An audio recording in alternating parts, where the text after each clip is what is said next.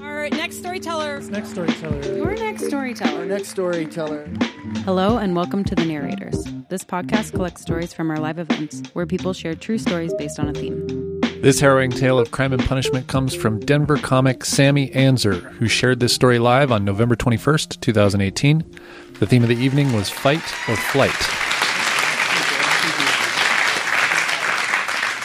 Oh wow, how are you guys doing?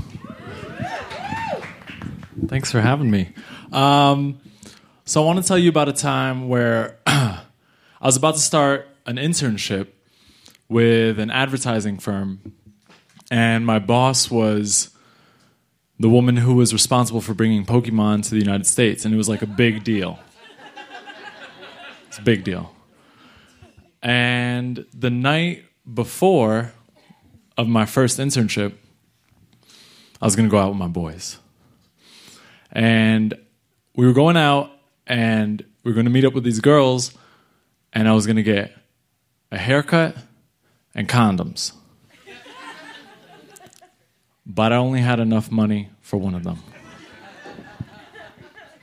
And here's the thing if you if you just get the condoms and you don't get the haircut, you're not going to use the condoms. And if you just get the haircut and you don't get the condoms, you're going to have a baby.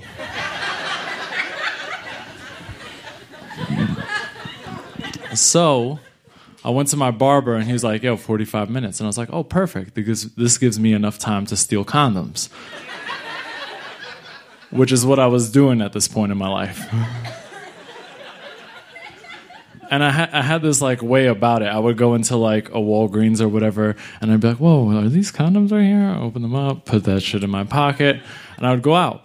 But I was really cocky at this point because I'd been doing it for so long. And I go up and I open oh condoms what? Uh, put them in my back pocket, and I start heading out. And this dude in plain clothes comes up and he pushes me against like the sliding doors, and he's like, "Take those condoms out your pocket." I was like, "What?" What condoms are you talking about? He's like, you know what condoms I'm talking about? The ones in your back pocket. Take them out. And my boy, he's he's posted up on the the second set of sliding doors, and he's just like posted up, and he's like, yo, Sammy, yo, deck this motherfucker and let's be out. And I was like, all right, all right. And then I started looking at him. I was like, hmm. He's got like dark circles under his eyes. Got like a hundred pounds on me. He seems like he has a lot riding on this situation. Like he cares a lot more. I'm not gonna deck him. I'm not gonna deck him. And we start scuffling, and before you know it, they lock both the doors. They said the police are on their way, and we're in the back room. The police come in, and I swear to God, the guy, he's like, We're gonna take them in. He looks just like me. It was like I was arresting my own self. It was terrible. And while we're in the handcuffs outside the the Walgreens, um, my friend Dobbs, he's like starting to like plead with the officer. He's like, "Hey man, what does what does deck even mean? Like a deck of cards? Like, come on!" I'm like this motherfucker. we get into the, the the patrol car that's um that's gonna take us there, and as soon as we get in, the guy turns around and he's like, he's like, "Kid, What'd you do? And I don't know what to tell him. I don't know if I should lie and sound tough or whatever.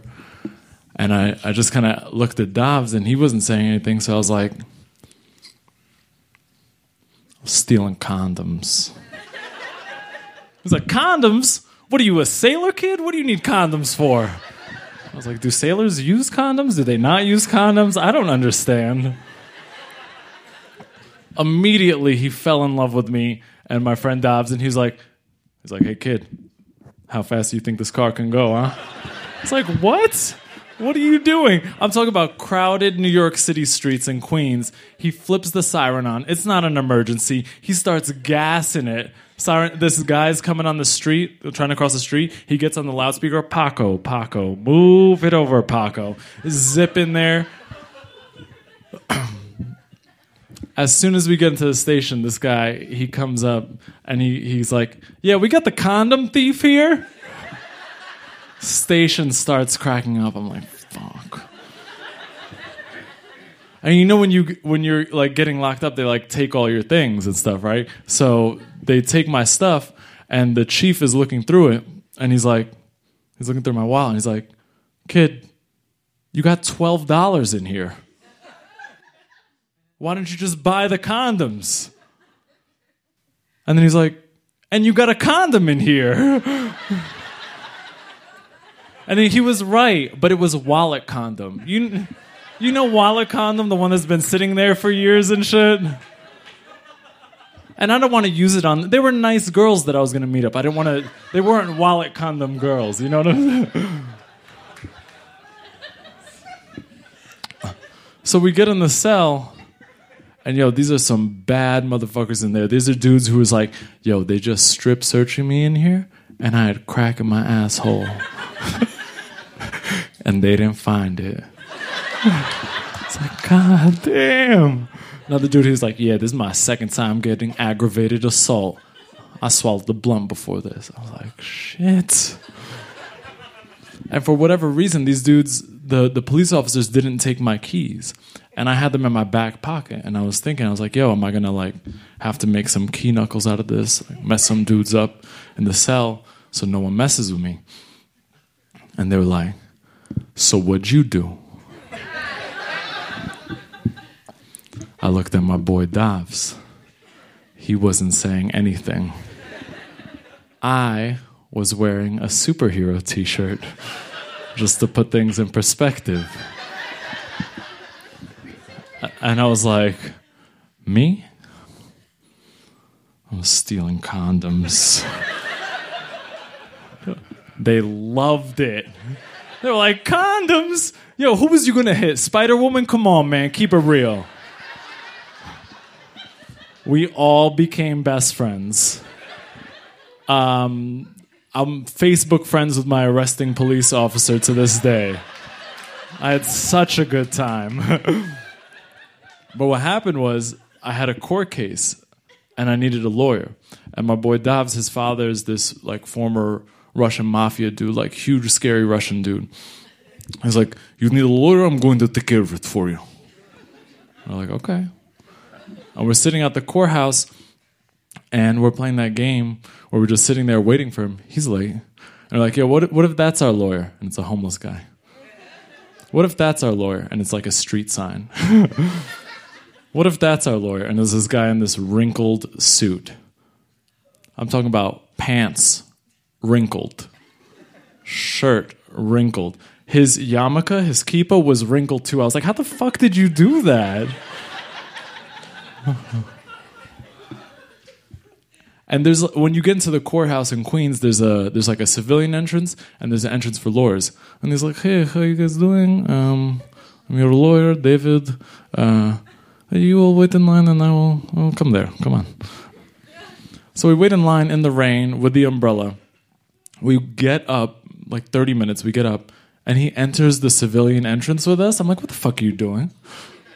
That's your entrance. Why are you coming in with us? And it just got sketchier after that. Like he got the paperwork and he started getting like really cocky and confident about it. Like he was like, "Uh yeah, this is um you know, uh, attorney surgeon general warning, uh, statute of limitations says it's going to be easy. Come on." And my, Davs is like, "Yo, what's this uh, number right here? 8.96 seven, and he's like, uh, "That's like the time it happened or something." Come on, don't ask so many questions.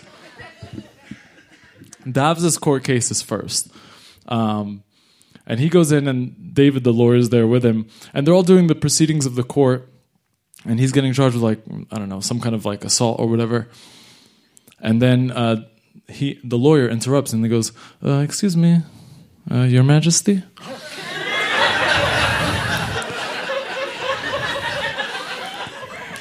Can I speak to my client?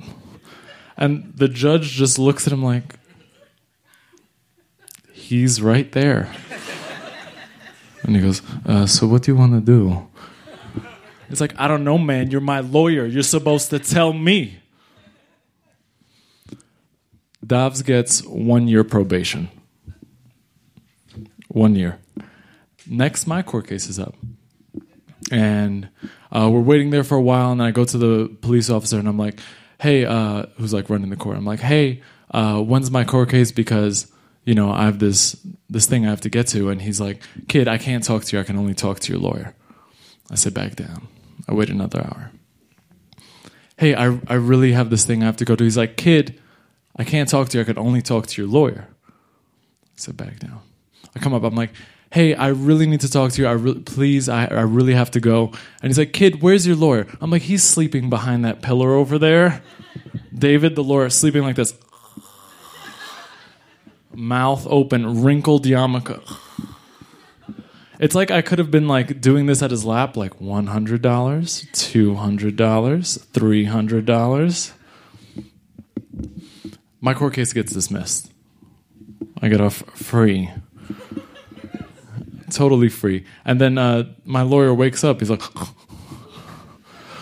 "Oh, that, that was good. Uh, so, uh, what do you guys want to do? You're gonna stay here? You're gonna bounce? Tell me."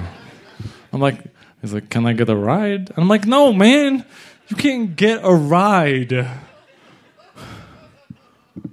I go back. I go back to uh, to David's dad, the, the big Russian mafia dude. I'm like, yo, where did you find that guy, man? How do you know him? It's like, I don't know him. I found him in the Russian newspaper. and because they took all my stuff in jail, um, they took my phone, my watch, and all that kind of stuff.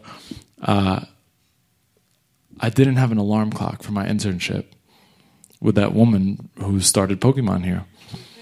And I was several hours late to my first day. Um, can you believe I didn't get the job after that? and they asked me, they were like, yo, what happened to you last night? What'd you do? And I was like, I was, you know what? Nothing. Nothing. Thank you guys so much. I'm Sammy Anzer.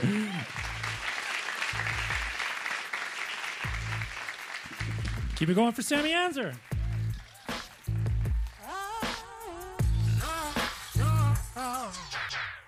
They was looking at you, they was looking at me.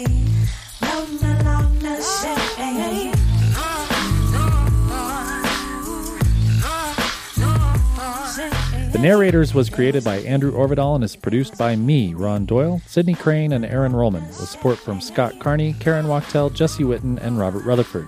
We'd like to thank our sponsors, Buntport Theater Company, Illegal Pete's, From the Hip Photo, and Great Divide Brewing Company. Our theme music is by Whalehawk, and we'd also like to thank TIQ TOK, who provided the outro music you're listening to right now. As always, a huge shout out to fans just like you who attend our live monthly shows, which take place every third Wednesday of the month at Buntport Theater in Denver, Colorado. For more information about our storytellers or the narrators, visit thenarrators.org and find, rate, and review us wherever you get your podcasts. Thanks for listening. Yeah.